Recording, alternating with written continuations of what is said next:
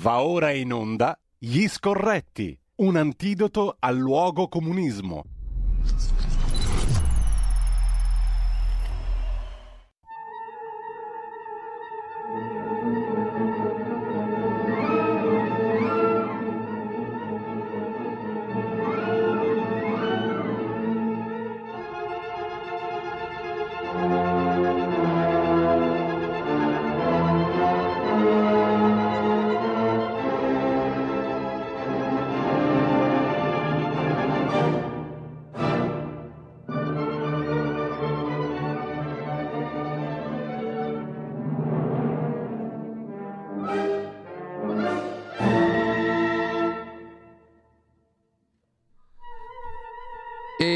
Eccoci qua di nuovo in diretta e una nuova puntata degli scorretti con Carlo Cambi già in collegamento con noi. Buongiorno Carlo, come stai? Ma buongiorno eminenza, Cardinal Cainarca, buongiorno. Allora, eh, diciamo subito... Abbiamo anche le grafiche nuove, Abbiamo che le- meraviglia. Hai visto che bello? Hai visto che roba bella? Qui c'è Alessandro, il nostro genietto, giovanissimo Ciao genietto. Alessandro, la libertà, Radio Libertà è solo una grande opportunità. Carlo, facciamo subito un bel annuncio perché da settimana prossima ci sarà anche un Carlo Cambi in serata. Dal smoking, sì. prossimo giovedì, non domani, da giovedì dell'altra settimana all'interno di Zoom eh, faremo un eh, focus sull'economia con una nuova trasmissione, l'ufficio Cambi, si chiamerà così.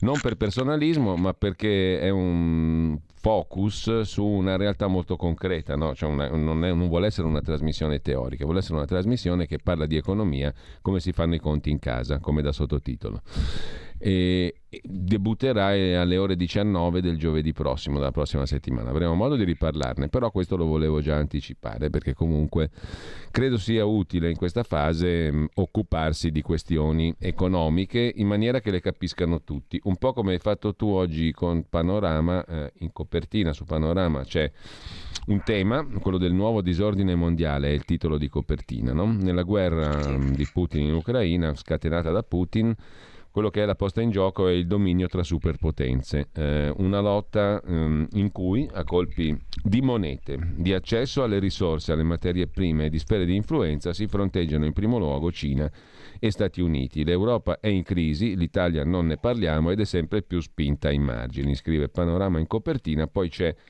il servizio appunto principale di Panorama oggi in ed- in edicola, io leggo il titolo a beneficio di chi ci ascolta, poi a casa potranno leggerselo con comodo. Il pezzo è tuo, mh, Carlo, il risico dei miliardi. L'Occidente ha lasciato che la Cina diventasse la fabbrica del mondo e ora la Cina è pronta a cambiare le regole del commercio globale in alleanza con la Russia.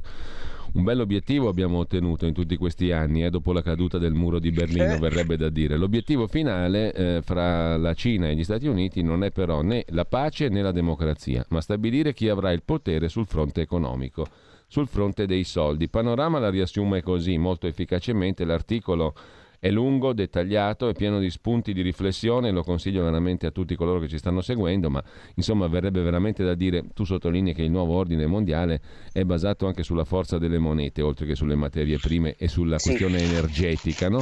Ma sono tutte variabili delle quali qua in Europa sembra che parliamo in maniera accademica, no? astratta, e intanto dall'altra parte del mondo, eh, dell'Atlantico, gli Stati Uniti da una parte, la Cina dall'altra parte e la Russia stanno facendo politica. Noi qui di politica non ne facciamo più. Questo è drammatico.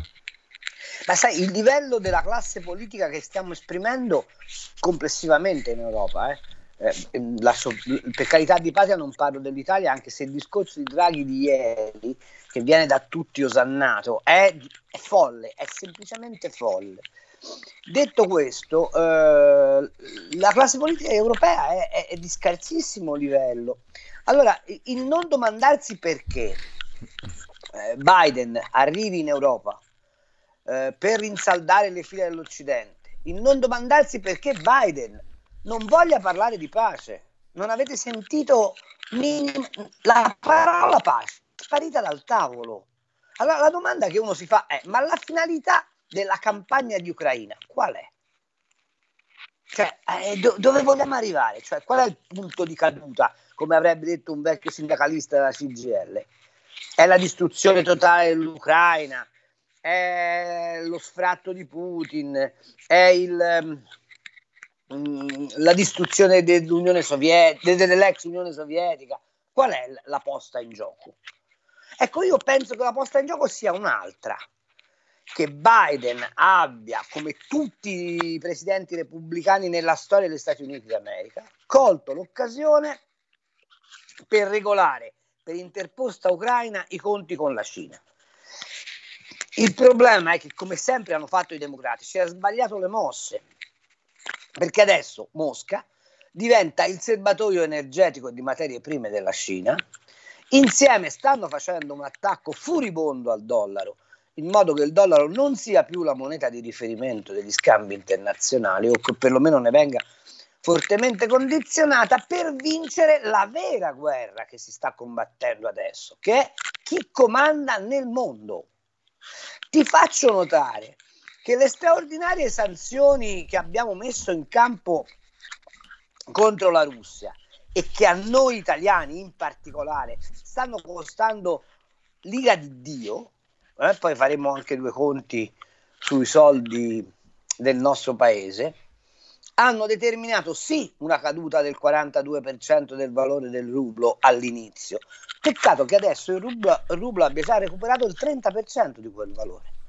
A dimostrazione che di quelle sanzioni loro se ne fregano e sono del tutto inefficaci sul fronte russo.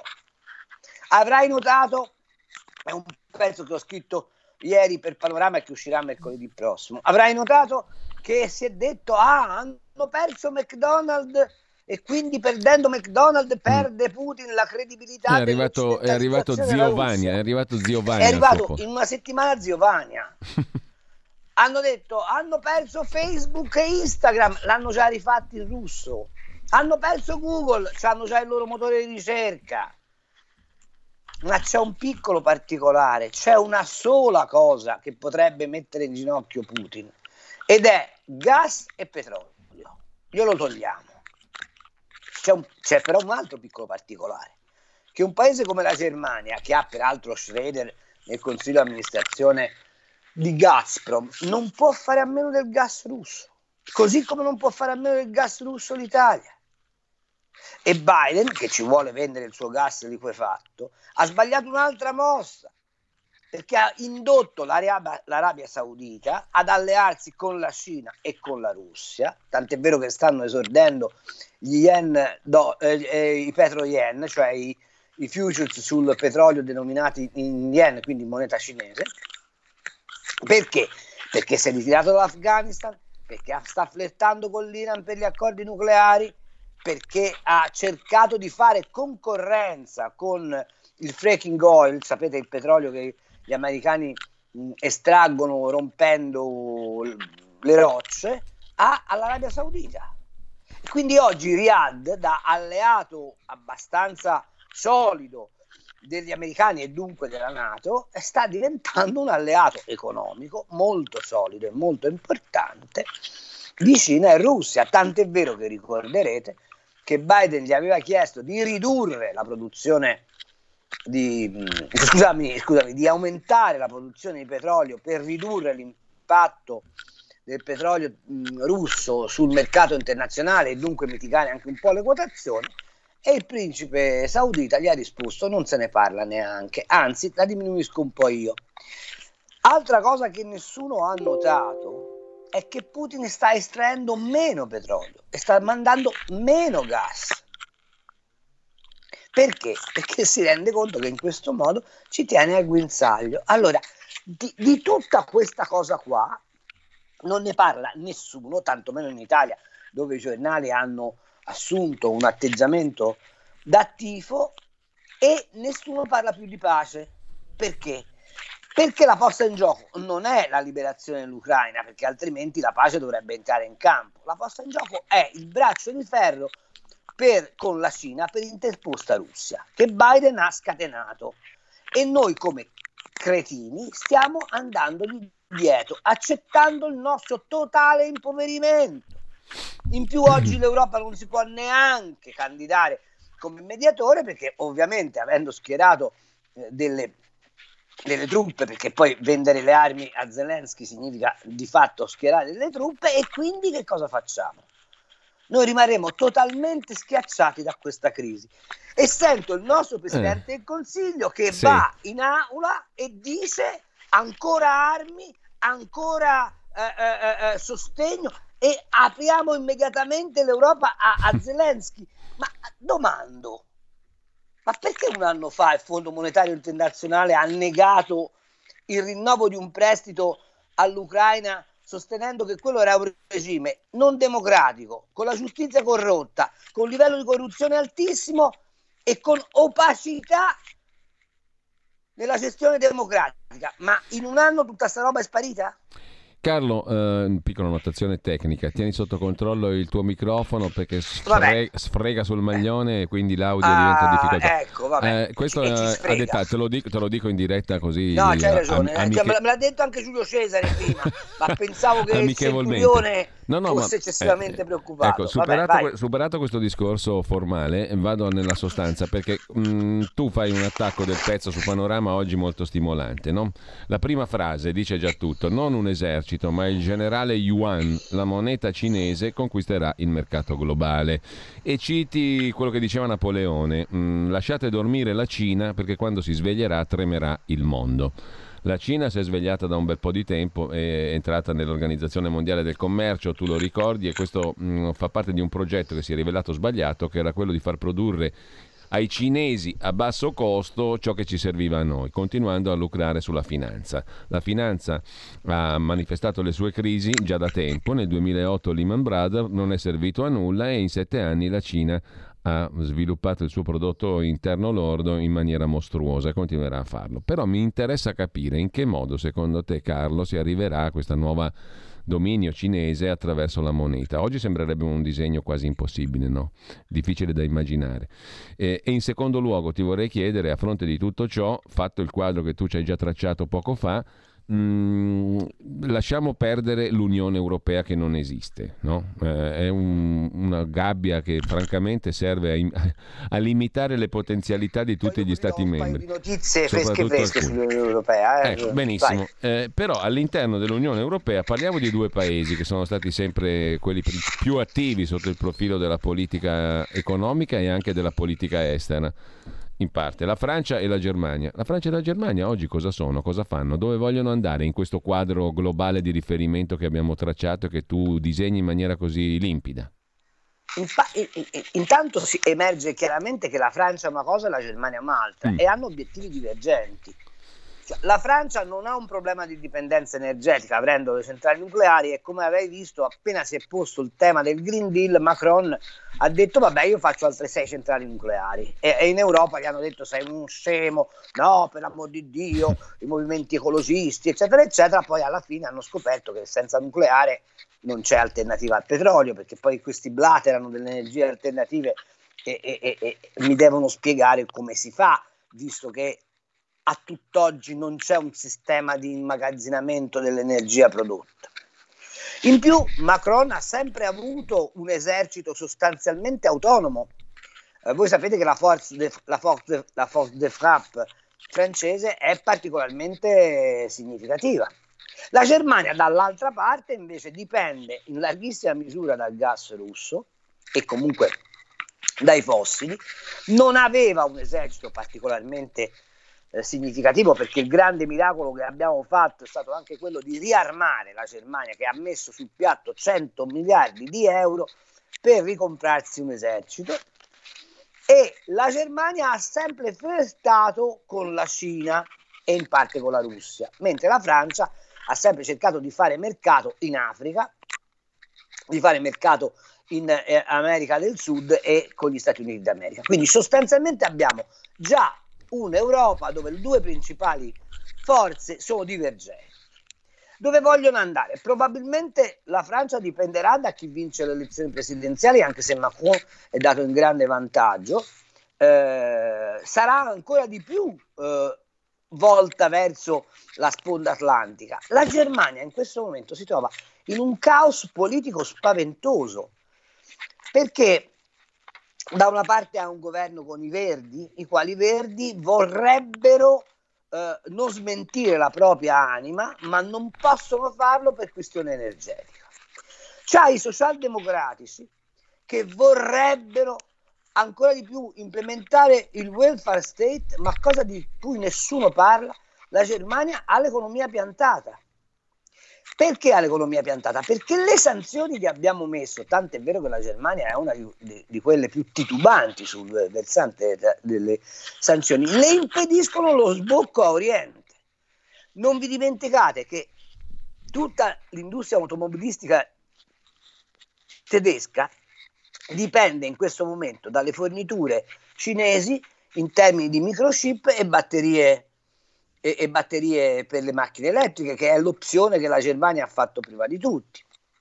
Eh, la Germania ha un scambio con la Cina particolarmente significativo, ma non come noi che importiamo molto dalla Cina.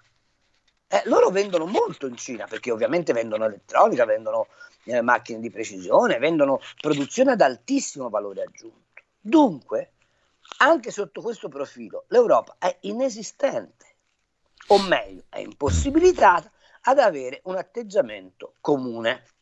Ed è chiaro che se tu non hai un atteggiamento comune, non avendo una politica estera comune, non avendo l'esercito comune, non avendo una politica economica comune, tranne che sul fronte monetario, che è quello che ci frega, eh, noi non esistiamo su questo scacchiere. Detto tutto questo, l'Europa oggi è vista sia dalla Cina che dagli Stati Uniti d'America come semplicemente un mercato di destinazione, finché dura, finché abbiamo i soldi per comprare. E quindi non ci considerano. Tu mi hai detto come si fa a vincere la, la sì. guerra delle monete? Molto semplice la cioè, se tu dici oggi, Russia, Carlo, che lo yuan eh? diventerà, se tu dici oggi come oggi che lo yuan diventerà una moneta dominante sulla scena internazionale, ti prendono per poco più di un matto, no? Oggi. Mm. Mm. Io vorrei oggi, capire. Sì. Vorrei capire come ci si arriverà invece, visto che molto, la linea... In maniera molto, ra- in maniera molto rapida. Mm. Uno, se lo, lo, yuan attraverso questi futures che sta eh, mettendo a punto in, in, in Arabia, diventa la moneta di riferimento del mercato energetico, il gioco è fatto. C'è un altro paese di cui nessuno parla e che si avvia a diventare la terza economia del mondo, si chiama India. Mm. Che è rimasta neutrale, che è rimasta neutrale in questa contesa, no? Che è assolutamente neutrale, anzi ha stretto un accordo con la Russia di forniture energetiche e di fertilizzanti, perché quest'altro è un ecco, altro neutrale sulla quale... guerra con l'Ucraina, ma non neutrale sotto il profilo delle relazioni con la Russia.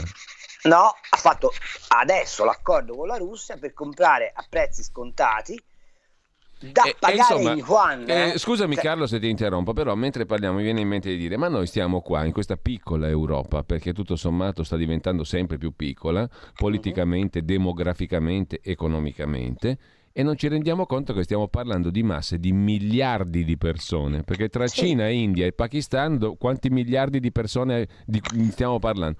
Ed, stiamo e, parlando economie in espansione. Di, stiamo parlando di 3 miliardi 3 miliardi e 700 milioni di persone. Appunto, in tutta Europa. Ma l'ho scritto io in un pezzo, non mi ricordo se questo è quello del, del numero prima.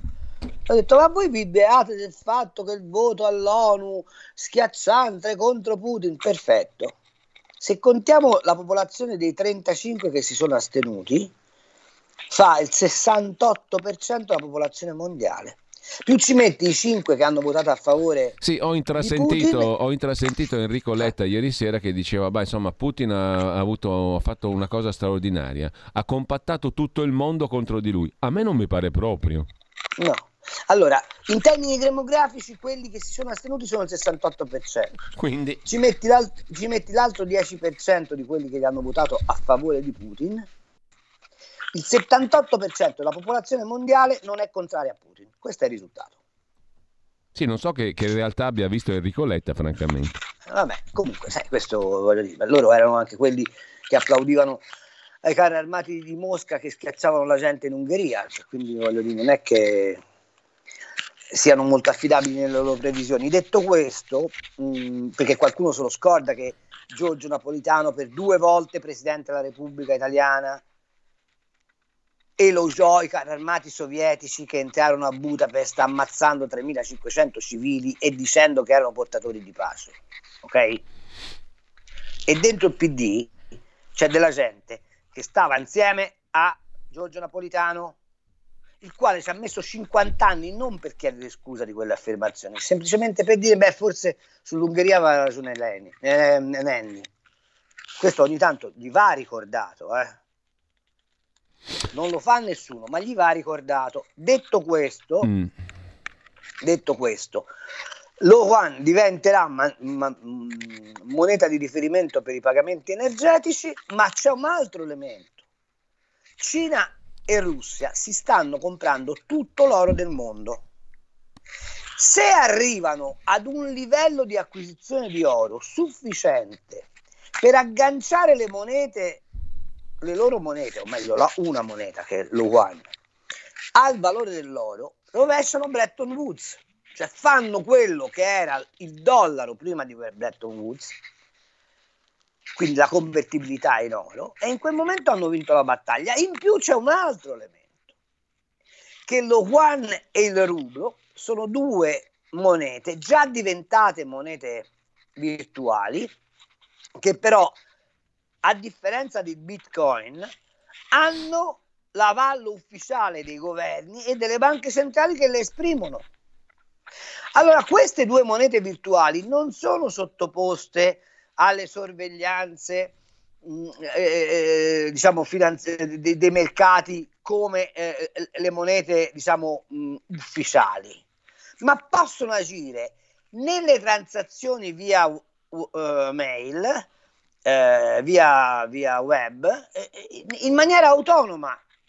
Allora tu capisci che un paese come la Cina che ha un surplus commerciale spaventoso stiamo parlando di 400 miliardi di dollari, se fa le, tutte le transazioni in moneta virtuale diventa proprietaria del commercio. Se la sua moneta è la moneta accettata come prima opzione nel commercio internazionale, il gioco è fatto. Senza contare che si sono già fatti il loro sistema di garanzia interbancaria sui pagamenti, che non è lo SWIFT da cui abbiamo cacciato la Russia, ma è il CIPS in cui è entrata la Russia, in cui è entrata l'India, in cui è entrato quel 68% di popolazione mondiale che all'ONU si è astenuta contro Putin. Non mi pare che stiamo proprio vincendo. Eh. Allora, eh, intanto coinvolgerei chi ci ascolta nella discussione, poi abbiamo da toccare tanti altri argomenti. Mm, 02 66 20 35 29 per intervenire in diretta, 346 6427 756 per i messaggi e ne cito uno da Gianluca eh, che si pone il problema di chi è Zelensky. Forse dice Gianluca un Guaidò d'Europa messo su dagli Stati Uniti per creare crepe con la Russia in modo da portare come sta accadendo al conflitto in Europa. Distruzione avvenuta, eliminate Unione Europea e Russia, Cina e Stati Uniti potranno ricostruire la prima la Russia, la seconda l'Europa con nuovi piani Marshall che ci vincoleranno per altri decenni. Scrive questo ascoltatore e ci pone anche nella questione di chi è Zelensky. Tu hai sottolineato che ieri Zelensky ha parlato di Genova e mm, che qualcuno poteva spiegargli che a noi senza l'aiuto di nessuno c'è cascato il ponte Morandi. Esatto. Mm? Che insomma ci sta uh, Zelensky che parla di Genova e che sotto il ponte c'è finita anche Io l'Europa fosse stato un deputato genovese, un onorevole Ligure, mi sarei alzato e questa cosa l'avrei detta. per quanto riguarda lo scenario tracciato dal nostro ascoltatore, che ne dici? Non ha del tutto torto, o perlomeno l- l- è, è, ha, ha, una sua plausibilità.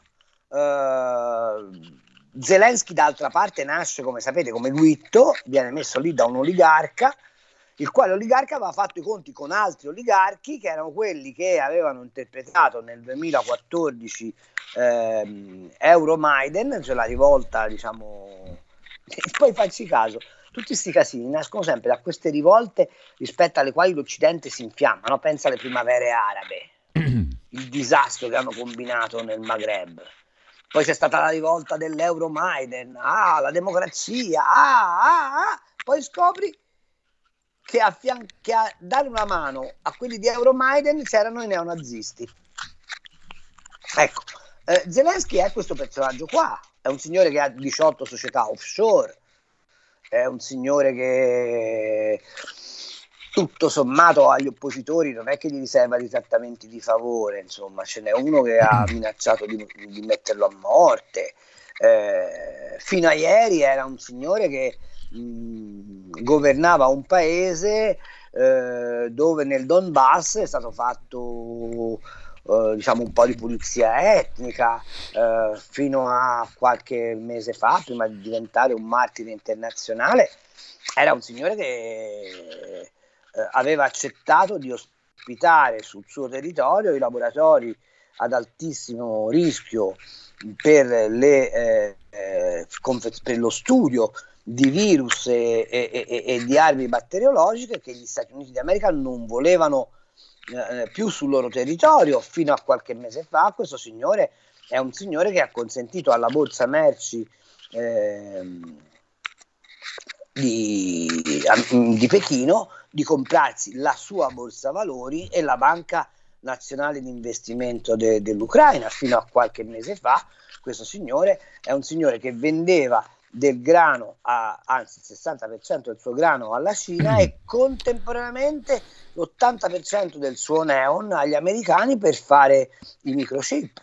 Allora, se uno andasse a vedere anche queste cosette qua, probabilmente si renderebbe conto che Zelensky ha fatto con gli americani e con i cinesi, eh, come si usava a dire una volta dalle parti mie, eh, il doppio gioco e che probabilmente lo sta pagando questo doppio gioco perché a un certo punto a Putin gli potrebbe pure essere venuto in mente che questo doppio gioco potesse condurre alla trasformazione dell'Ucraina una sorta di avamposto per attaccarlo e lui ha attaccato per primo. Uh, non lo so, ma è, un, è, una riflessione che se tu fai immediatamente vieni, vieni mh, mm, etichettato per pro Putin, per pro guerra, per pro... Allora la domanda che faccio io è, ma un'analisi obiettiva delle cose non ci potrebbe condurre a trovare quegli elementi che costruiscono una trattativa di pace? Allora, abbiamo la piccola e perché pausa. vengono osteggiati? Perché evidentemente si interessa la guerra. Eh, eh, non è che c'è una, un'altra risposta, no? Beh, piccola pausa delle 10. Ehi hey, gringo, entra nel saloon tutte le domeniche a partire dalle 22. Country and Folk Club. La tua radio. Stai ascoltando Radio Libertà, la tua voce libera, senza filtri né censure, la tua radio.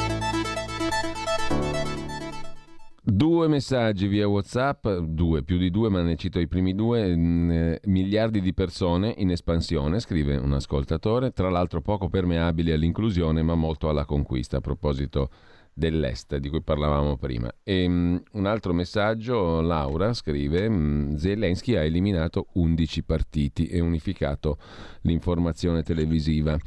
Mm, eh, due telefonate allo 02 66 20 35 29. Pronto? Sono Gianni da Genova, ciao Giulio, un saluto a Carlo e sono contento ciao. che giovedì inizia la trasmissione perché abbiamo bisogno di persone come lui che, che, sanno spiegare con chiarezza e con lucidità le cose. Appunto, io sono di Genova e non ho sentito Zelensky parlare di Dio, ma mi hanno riportato che ha, che ha paragonato Mario Polo a Genova. È meglio spegnere un, un velo pietoso. Poi per quanto riguarda il caro Draghi, eh, un bel tacerno fu mai scritto, perché parlare come ha parlato lui crea ancora più benzina sul fuoco.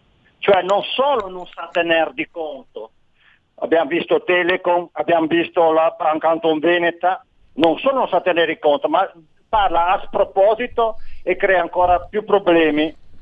Perché il, il discorso fondamentale è economia reale, spirituale della persona contro il globalismo. E noi stiamo distruggendo queste basi perché l'Europa non è nata per favorire le diversità e il lavoro, la famiglia, eccetera, è nata con dei fantocci messi lì dalle multinazionali per distruggere tutta l'Europa, di cui fa parte sia la Russia che l'Ucraina e non la Turchia. Un saluto e un abbraccio. L'altra telefonata, pronto? Sento nulla, caduta. Carlo.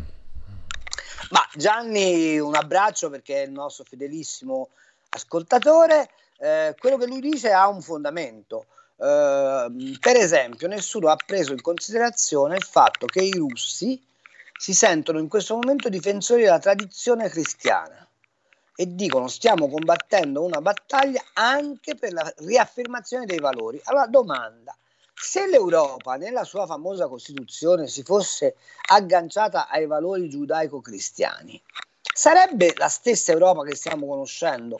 Probabilmente no e probabilmente avrebbe avuto la capacità di dialogare con la pancia della Russia in maniera molto più articolata e profonda di quello che non abbia fatto. Eh, questa Europa esclusivamente mercantile ha perduto la sua funzione di custode e divulgatore di una civiltà. E, e oggi stiamo allo scontro tra chi crede che quella civiltà debba morire, cioè i cinesi, e, e per conseguenza, eh, e tatticamente per conseguenza i russi, e chi invece quella civiltà l'ha completamente dimenticata, che sono gli americani, i quali ovviamente, soprattutto quando hanno un presidente eh, democratico, tirano esclusivamente a un'idea di espansionismo economico. Questa è il, la sintesi, non è che c'è altro. Eh?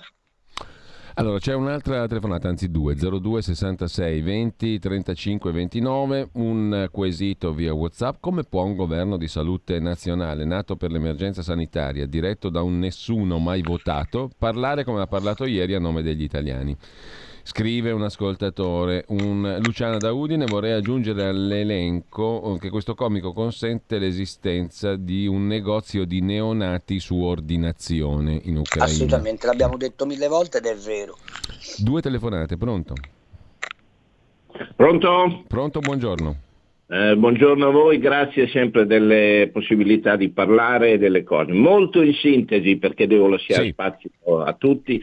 Ehm, che bello sentir parlare cambi in questo modo e mi piacerebbe moltissimo che anche i nostri della Lega, seppure con responsabilità e ruoli diversi, parlassero in questo modo. Invece non so se per scelta politica o capacità intellettuale e conoscenza così non parlano. Noi abbiamo bisogno di un partito che porti avanti in maniera chiara queste posizioni. Purtroppo così non è e questo è molto molto grave e ci basiamo su personaggi ormai più adatti a fare i selfie che non a fare politica e strategia politica di governo. Ciao, grazie, continuate così, buon lavoro. Allora, altra telefonata e poi un messaggio, un paio di messaggi ancora. Pronto? Sì, buongiorno. Buongiorno. Di, tut- di tutto mi sarei aspettato, prima di arrivare alla mia vetusta età ormai, di notare che due eh, comiciattoli potessero eh, portare avanti le sorti di due nazioni, l'Italia e l'Ucraina. Ma quello che mi ha fatto più male è ieri al Parlamento notare che delle persone che hanno vissuto durante la seconda guerra mondiale si alzassero in piedi e applaudissero un irresponsabile Presidente del Consiglio italiano che fomentava la guerra. Vi saluto. Bene, allora um, aggiungo Flora da Milano che ci scrive via Whatsapp, molto contenta del doppio appuntamento con Cambi dalla prossima settimana alle 19, il giovedì, la rubrica di economia. E la mia domanda è cosa cambierebbe se Biden perdesse le elezioni di medio termine? Gli Stati Uniti stanno comunque decadendo o molto dipende da questa pessima amministrazione? Chiede Flora da Milano. Carlo. Allora, eh, domanda su vabbè, la considerazione del primo ascoltatore. Eh, tra La, l'altro, lo ringrazio. A proposito del primo ascoltatore, mi viene da citare, a proposito di Lega, di mh, mm, partiti, eccetera, eh, una cosa forse minore, però era nella nostra mh, mm, scaletta, diciamo così, Berlusconi. Ti chiedo subito di questa cosa del quasi matrimonio, del non matrimonio e della quasi incoronazione, non incoronazione, incoronazione di Salvini come l'unico vero leader che c'è. Qualcuno scriveva oggi che è un modo per dire no alla Meloni più che per incoronare Salvini, però insomma io non ho mica capito, Berlusconi si diverte tanto o, o boh, che ne so. Il non matrimonio Guarda, è stata una lì, trovata lì bisognerebbe scrivere, rischi, fare la parodia di Alice nel Paese delle Meraviglie e Matteo nella, nel Paese delle Meraviglie, perché c'era stata la festa di non matrimonio e c'è stata l'incoronazione del non leader. Cioè. Cioè io rido ma non c'è molto da ridere, a dire la verità. Purtroppo è così. All'ascoltatore che dice la Lega ti do una chicca, eh, come sai io volevo intervistare il ministro Caravaglia per dargli modo di spiegare la sua posizione e la risposta è stata non mi interessa. In che senso? Che non me la dà, mi dà l'intervista. Interessante, questo invece ci interessa a noi. Comunque, Carlo. No, questo per dirti appunto questa Lega di mobilitazione di governo a che punto è ridotta, ma lasciamo perdere, il punto non è questo, il punto è che gli italiani in un sondaggio hanno detto chiaramente la guerra non la vogliamo e di questo sondaggio nessuno ne parla. Eh, perché? Perché noi non siamo capaci di assumere un'iniziativa politica, non l'abbiamo assunta in Europa, abbiamo un ministro degli esteri che francamente dà a un capo di Stato dell'animale, ok? Allora vuol dire che abbiamo deciso che dobbiamo fare la guerra a Putin per fare un piacere agli americani. Perché noi da questa roba qua non stiamo ricavando nulla. E ti do una notizia che, mm. eh, che ti avevo promesso. Sì. Ieri la Commissione europea a fronte della crisi del grano, del mais, eh, tutto quello che sapete, a fronte del fatto che Macron ha detto state attenti perché rischiamo una carestia vera non tanto in Europa, ma nei paesi africani. Ti faccio notare che l'Egitto dipende per l'80% dal grano sovietico, russo. Ok? Questi rischiano di morire di fame. La risposta della Commissione europea, sai qual è stata? Diamo 20.000 euro ad azienda agricola, ok? Onnicomprensiva, del set aside, cioè del rimessa a cultura delle terre che devono star ferme, lo concedono per un anno, perché la von der Leyen ha spiegato che secondo lei la crisi è passeggera, poi lo, non hanno capito che il grano va seminato e raccolto, mm. ok? E che nel frattempo la gente muore di fame, ma non in Europa, in Africa, il che significa dare alla Cina ulteriori spazi, perché secondo te la Cina ha tesaurizzato solo per sé il grano, dico grano per capirsi, mm. eh, l'ha tesaurizzato per sfamare i suoi amici e consolidare una leadership. Ma la cosa più bella l'ha detta il ministro dell'agricoltura tedesco, il verde, che alla domanda precisa, ma se noi non ci rimettiamo a coltivare mais e, e, e, non, fa, e non, troviamo un'alternativa al fertilizzante chimico, quello fatto con eh, il, il, metano russo, e, cioè utilizzando i, i digestati dei biodigestori che ora fanno biogas per fertilizzare i campi, eh, rischiamo di, non, eh, di perdere la zootecnia. E il ministro tedesco ha imposto nella Commissione Agricoltura Europea che sta stilando questo documento per la Commissione, di dire, di scrivere che la tendenza dell'Europa è a zootecnia zero, perché così si evita l'inquinamento delle stalle. Ultima chicca, mm. la signora von der Leyen ha detto, se voi pensate di utilizzare la crisi ucraina per fermare il Green Deal, vi siete sbagliati, perché il, il Green Deal è l'unica cosa che conta e l'agricoltura per quel che riguarda l'Europa non è una priorità. Insomma, abbiamo un bellissimo futuro dietro le spalle. Um, intanto no, non, questo non ti sto raccontando balle, cioè è un documento che la Commissione europea sta facendo circolare all'interno delle strutture burocratiche di Bruxelles. Due telefonate. Pronto?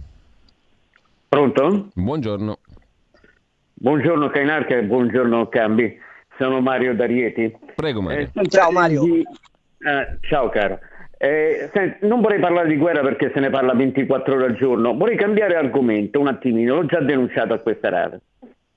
Il problema degli immigrati di seconda generazione. Adesso lei deve sapere, caro Cambi, che appena tre giorni fa Roma, nella proferia di Roma è successo un fatto gravissimo. Due tunisini di 17 anni, nordafricani, dopo gli abusi di massa al Duomo, al di Milano, il comandante, eh, hanno preso un ragazzino, l'hanno minacciato col coltello, bene, gli hanno levato 100 euro, ne hanno abusato sessualmente, si sono fatti portare a casa sua, hanno abusato della madre di questo ragazzino davanti a due bambine di pochi anni perché erano la sorellina, un'amichetta di queste, va bene, praticamente è ormai sta diventando un fenomeno di massa di questi di seconda, terza generazione africani va bene, che non solo rubano, eh, ma vedono le persone, perché secondo la loro come delle prede sessuali, le stuprano, le umiliano, non c'è più solo il furto fine a se stesso. Siccome la cosa sta diventando molto comune, questo episodio che sta passando in terza, quarta diciamo, fila nelle cronache italiane perché la gente sta, eh, sta, pensando ad altre cose, ma è successo eh, alla preferia di Roma, a Casal Monastero, va bene, tra Roma e Guidonia, una cosa mai vista, due ragazzini di 17 anni stuprano il figlio, vanno a casa, stuprano la madre davanti a due bambine, rubano due, dopo tutto quel pregresso e concludo che è successo la sera di Capodanno l'abuso di massa sempre fatto da, da ragazzini di 17-18 anni d'origine nordafricana. Ecco, questo è il problema di integrazione, vorrei un suo Mario, parere. Grazie. Grazie Mario, c'è un'altra telefonata, pronto? Pronto? Pronto, buongiorno. Sì, buongiorno, chiamo dalla provincia di Treviso. Prego. Eh, vorrei dire anch'io qualcosa a proposito del migliore dei migliori che abbiamo noi al governo. a me sembra che si trovi in queste situazioni, come diceva Nonastaglio Olio, in, com- come un pisello nel suo baccello.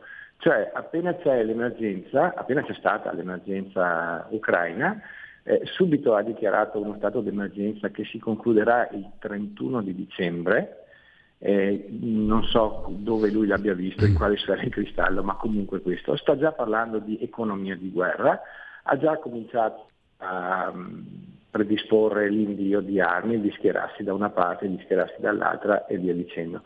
Ma il discorso che voglio fare io è un po' più a lungo termine, e cioè c'è chi paventa eh, la possibilità che non ci facciano votare. Invece secondo me il fatto di andare a votare alle prossime elezioni a parte il numero dei deputati e dei senatori che sarà molto eh, più limitato e quindi sarà limitato ai duri e puri che certamente non cambieranno schieramento, non si dimetteranno, non cambieranno casacca, ma l'equilibrio eh, del Parlamento se cambia cambierà poco o pochissimo.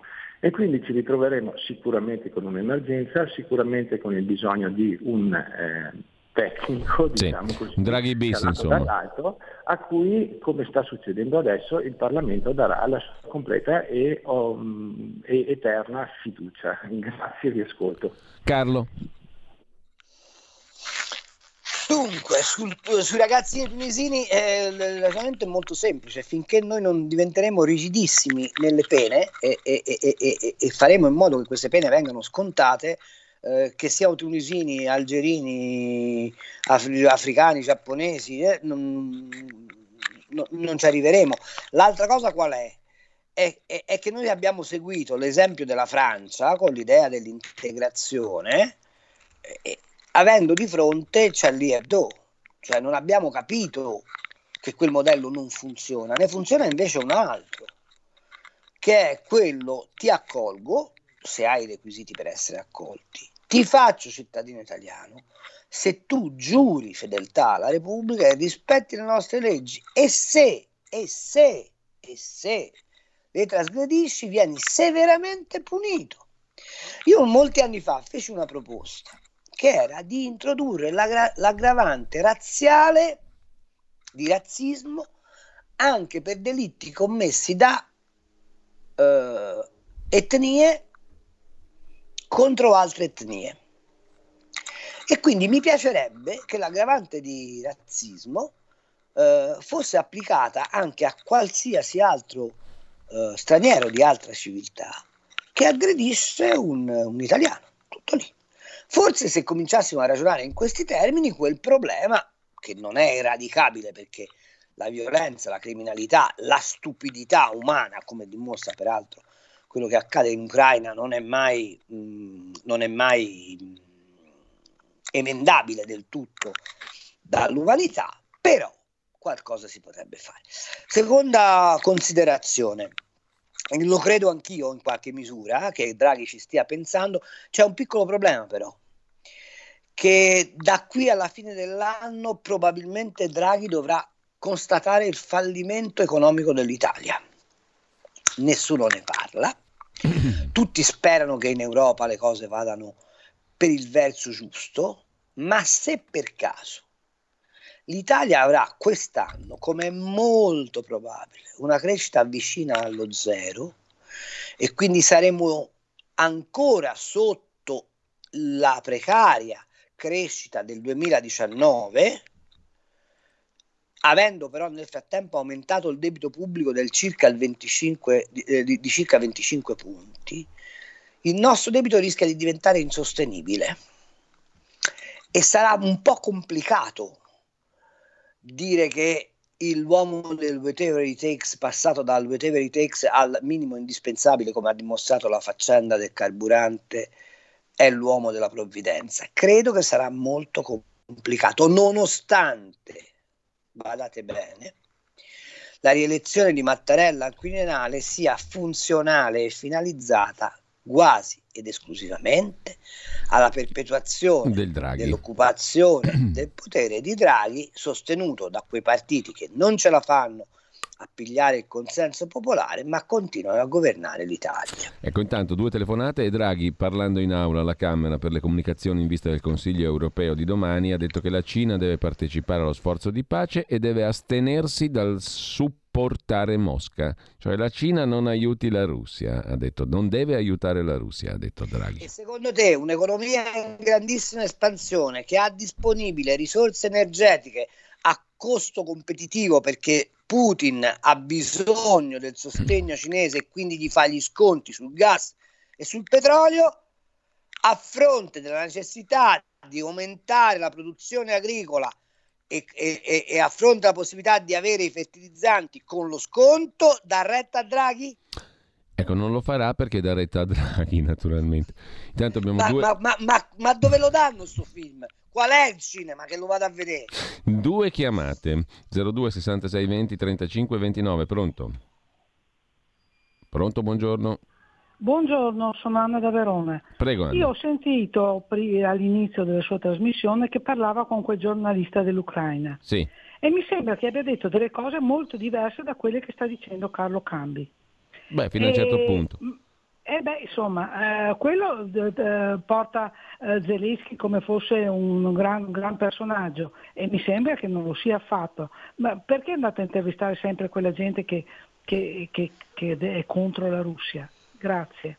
No, no, non è questione, signora. Lei forse non ha sentito bene tutta la conversazione. Poi, in ogni caso, abbiamo sentito Ugo Poletti dell'Odessa Journal da Odessa che ci ha dato invece delle notizie interessanti. Quindi, più, più si, più si hanno fonti e meglio è, secondo me, molto semplicemente. E poi in questa trasmissione noi stiamo facendo qualcosa di diverso, stiamo ragionando intorno alle cose.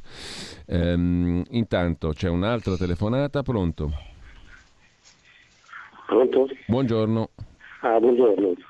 No, prima di tutto preme dire che il discorso di Draghi è di persone irresponsabili, mi sembra, mi sembra un, un- un bambino dell'asilo, cioè, senza, senza- senza un minimo di, di- di- di precauzione, no? E poi, e poi mi ha fatto effetto vedere Salvini cioè, applaudire convinto perché rideva cose tutto quanto, insomma, era, era stupefatto, no? E poi vorrei dire al signor Cambi che lo reputo una persona intelligentissima se, se mi risponde a quello che le chiedo adesso, cioè il- i politici sono, sono ancora decisionali oppure ci c'è qualcuno che decide sempre per loro, cioè manichini che vengono vestiti a seconda delle, delle- delle- delle esigenze diciamo, di, di certi oligarchi e quelli che hanno in mano diciamo, il potere, il potere Bene. di questo pianeta. Grazie. L'ultima telefonata, pronto? Pronto, buongiorno. Eh, buongiorno, sono Giorgio, l'imprenditore di Torino. Se Prego. ricordate, qualche mese fa io vi avevo detto che la soluzione dei nostri problemi sarebbe andare alle elezioni ogni anno. Noi abbiamo questi problemi perché abbiamo gente che non rappresenta nessuno, non ha paura di nessuno, cioè sì, rappresenta dei poteri estranazionali, non rappresenta il popolo, la gente che vota e quindi se ne fotte allegramente di quello che la gente pensa. Il- la maggioranza degli italiani non vuole la guerra e lui se ne frega. La maggioranza degli italiani si cura del- delle piccole e medie aziende e lui se ne frega. Lui è lì per altre cose e non essendo eletto da nessuno e non avendo paura delle elezioni continua così. Comunque vi ringrazio perché fate un'opera veramente interessante. Grazie. Carlo, ti lascio un breve commento, poi ti giro alcuni messaggi ai quali risponderai in maniera telegrafica. Risposta flash, no, non credo che i politici in Italia stiano al servizio delle lobby. Eh, c'è però un piccolo particolare che tutti trascurano, e cioè che questi politici non sono più espressione di partiti che hanno una loro selezione interna e dimostrano un'incapacità di fondo. Ehm, peraltro questa incapacità di fondo sta connotando sostanzialmente il paese che ha perduto valore culturale, valore di esperienza di lavoro. Voi pensate soltanto questo. 50 anni fa gente come Del Vecchio eh, non aveva nessun tipo di istruzione tecnica, ma soltanto una forte intelligenza e ha costruito Luxottica, ma questo vale per gran parte i capitani d'impresa italiani. Ma avevamo delle maestre, delle scuole d'avviamento, dei professionali dove il sacrificio dello studiare, il sacrificio dell'apprendere era finalizzato al costruire. E i politici che governavano il paese in quegli anni erano politici che venivano da quel popolo e che avevano una funzione di guida del popolo in virtù della loro maggiore preparazione. Tutta questa cosa qua Non c'è più. è sparita, non c'è più. Quindi non è tanto che stanno al servizio, quanto che è facile condizionarli. Tutto lì. Carlo, Eh, sulle elezioni una volta all'anno, Mm. francamente, sarebbe molto bello se, se devo dire. I romani ci avevano, ci avevano pensato, sapete che i consoli romani duravano in carica sei mesi, ma avevano potere assoluto. Eh, sul fatto che gli italiani sono pacifisti, questo è fuori di dubbio. Noi abbiamo scritto nell'articolo 11 della Costituzione che l'Italia ripudia la guerra. Perché è un sentimento profondo di questo paese. Allora, Carlo, abbiamo, non ne tengono conto. abbiamo tre, Scusami, minuti, eh. tre minuti scarsi, però ti propongo, Vai. io ti giro dei messaggi, tu mi dai delle risposte telegrafiche. Per esempio, ci scrive un ascoltatore, eh, non accadrà mai, ma se Putin dovesse chiedere l'adesione della Russia all'Europa? Beh, ci aveva provato in realtà. Dopo pratica di mare non è che eravamo molto distanti da quel traguardo. eh. Altro messaggio, non riesco a vedere l'Europa, in cosa ci somiglia? In nulla. A noi italiani in nulla. Altro messaggio ancora, forse era meglio Conte di Draghi. Beh. Gino di Ostia, Zelensky è diventato il nemico assoluto, Putin il salvatore della libertà. Quanta ipocrisia, la libertà è tutto. A sentirvi sembra che questa libertà ce la stia portando la Russia. No, non avete capito assolutamente, non ha capito assolutamente nulla. La, la- la Russia non è portatrice di libertà, non l'è mai stata, solo che Zelensky non è questo santo che raccontate. E se si perde di obiettività e si diventa tifosi, non si riesce a capire come stanno le cose e non capendo come stanno le cose non si trovano le soluzioni. Maurizio eh, da Belluno, mm, per par condicio adesso devono invitare Putin al Parlamento italiano. Ci pensa il cardinale Parolin. Gianni da Roma, ogni giorno di più è chiaro che l'Unione Europea è una finzione retorica, al massimo può essere definita duopolio franco-tedesco, con i francesi padroni della parte sud dell'Europa e i secondi che si sentono padroni del nord Europa e di fatto lo sono. Compito dell'Italia è quello di fare da maggiordomo ora dell'uno ora dell'altro. Che pena, non crede? Sì. La crisi irreversibile della Lega è evidente, scrive un altro ascoltatore. Entro un anno o poco più diverrà un partitucolo. Speriamo che i pochi senzienti e non corrotti creino un nuovo movimento. Scrive l'ascoltatore. Senza Zaia, Molinari, Federica il massonume. No, non sono d'accordo. La Lega non sarà un partitucolo. Devo dire che la Lega deve farsi una domanda se basta adesso un frontman di straordinaria abilità nel coinvolgere le persone qual è Matteo Salvini o se non si debba tornare ad una fase di elaborazione politica profonda fondata su valori e soluzioni da proporre al Paese. E intanto ti giro gli saluti di Battista da Genova. Un altro messaggio di Laura. La Morgese ha dato il permesso di fare qualunque cosa con i rave party, quindi temo che molti stupratori e company si sentano addirittura sostenuti. Velocemente. Carlo. Beh, eh, sì, la Lamorgese è il peggior ministro dell'interno che abbiamo avuto in questo paese. E allora, eh, l'ultima considerazione che faccio invece te la faccio io Carlo, perché ho preso spunto dalla rassegna stampa di oggi, dove c'è su Italia Oggi Domenico Cacopardo che mm, fa una breve riflessione su vent'anni dall'assassinio di Marco Biagi. Vent'anni e non si sono ancora chiusi i conti con gli affiancatori delle Brigate Rosse negli uffici ministeriali. La questione mi ha richiamato immediatamente alla mente una cosa di cui mi ero occupato all'epoca, avevo contattato anche la sorella di chi? Di Maurizio Landi, forse, di Michele Landi, chiedo scusa, forse te lo ricorderai, aveva 37 sì. anni, era un tecnico informatico, stava indagando proprio sulle minacce ricevute da Marco Biagi, aveva scoperto delle cose, cioè che le email erano tracciabili, erano state spedite dal centro di Roma, così come alcune delle telefonate di minaccia lo hanno trovato morto a Guidonia Montecelio, suicidatosi, dicevano loro, per un gioco di autoerotismo con una corda di 30 metri, eh, eh, quando bastava un metro e mezzo, che non è bastato neanche però per sollevare del tutto il suo corpo da terra. Um, un suicidio che è stato chiuso così, ma che non ha mai convinto nessuno. La sorella, eh, che io ho interpellato all'epoca, ma dopo un po' mi ha detto io non ne voglio più parlare assolutamente, mi dia per morta che è meglio. Eh, la cosa non era tanto bella.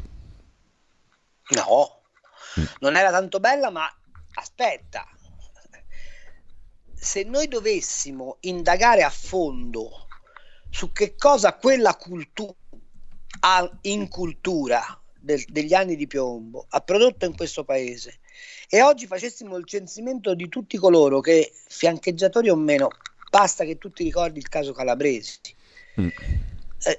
Hanno posizioni apicali nel paese, fanno addirittura i, i, i kingmaker de, dell'opinione pubblica, senza aver mai emendato. Ma lasciami dire una cosa velocemente. Sì. Hanno celebrato Feltrinelli come un eroe della cultura. Abbiamo accettato, abbiamo accettato che per anni i fiancheggiatori di Sofri, di cui uno, fra l'altro, continua a concionare ovunque, dessero le loro versioni senza che si potesse contrapporre una versione diversa. E allora che, di che cosa ci meravigliamo in questo paese? Ma questo paese aveva straordinariamente ragione Winston Churchill. Ieri 45 milioni di italiani erano fascisti. Stamattina mi sono svegliato e trovo 45 milioni di antifascisti.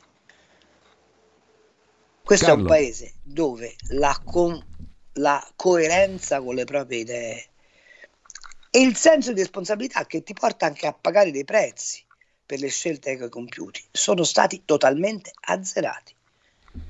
Ed oggi il risultato si chiama Mario Draghi. Allora Carlo, dobbiamo salutarci qua, io ti ringrazio come al solito, mm, grazie mille a Carlo Cambi, a chi è intervenuto, a chi ci ha ascoltato. Ciao ragazzi e ricordatevi che per sapere come va dovete ascoltare Radio Libertà. e non smettete di ascoltarla perché c'è una puntata adesso di Oltre la pagina con Pierluigi Pellegrin straordinariamente piena di ospiti, di temi e ricchissima. Avete ascoltato Gli Scorretti un antidoto al luogo comunismo.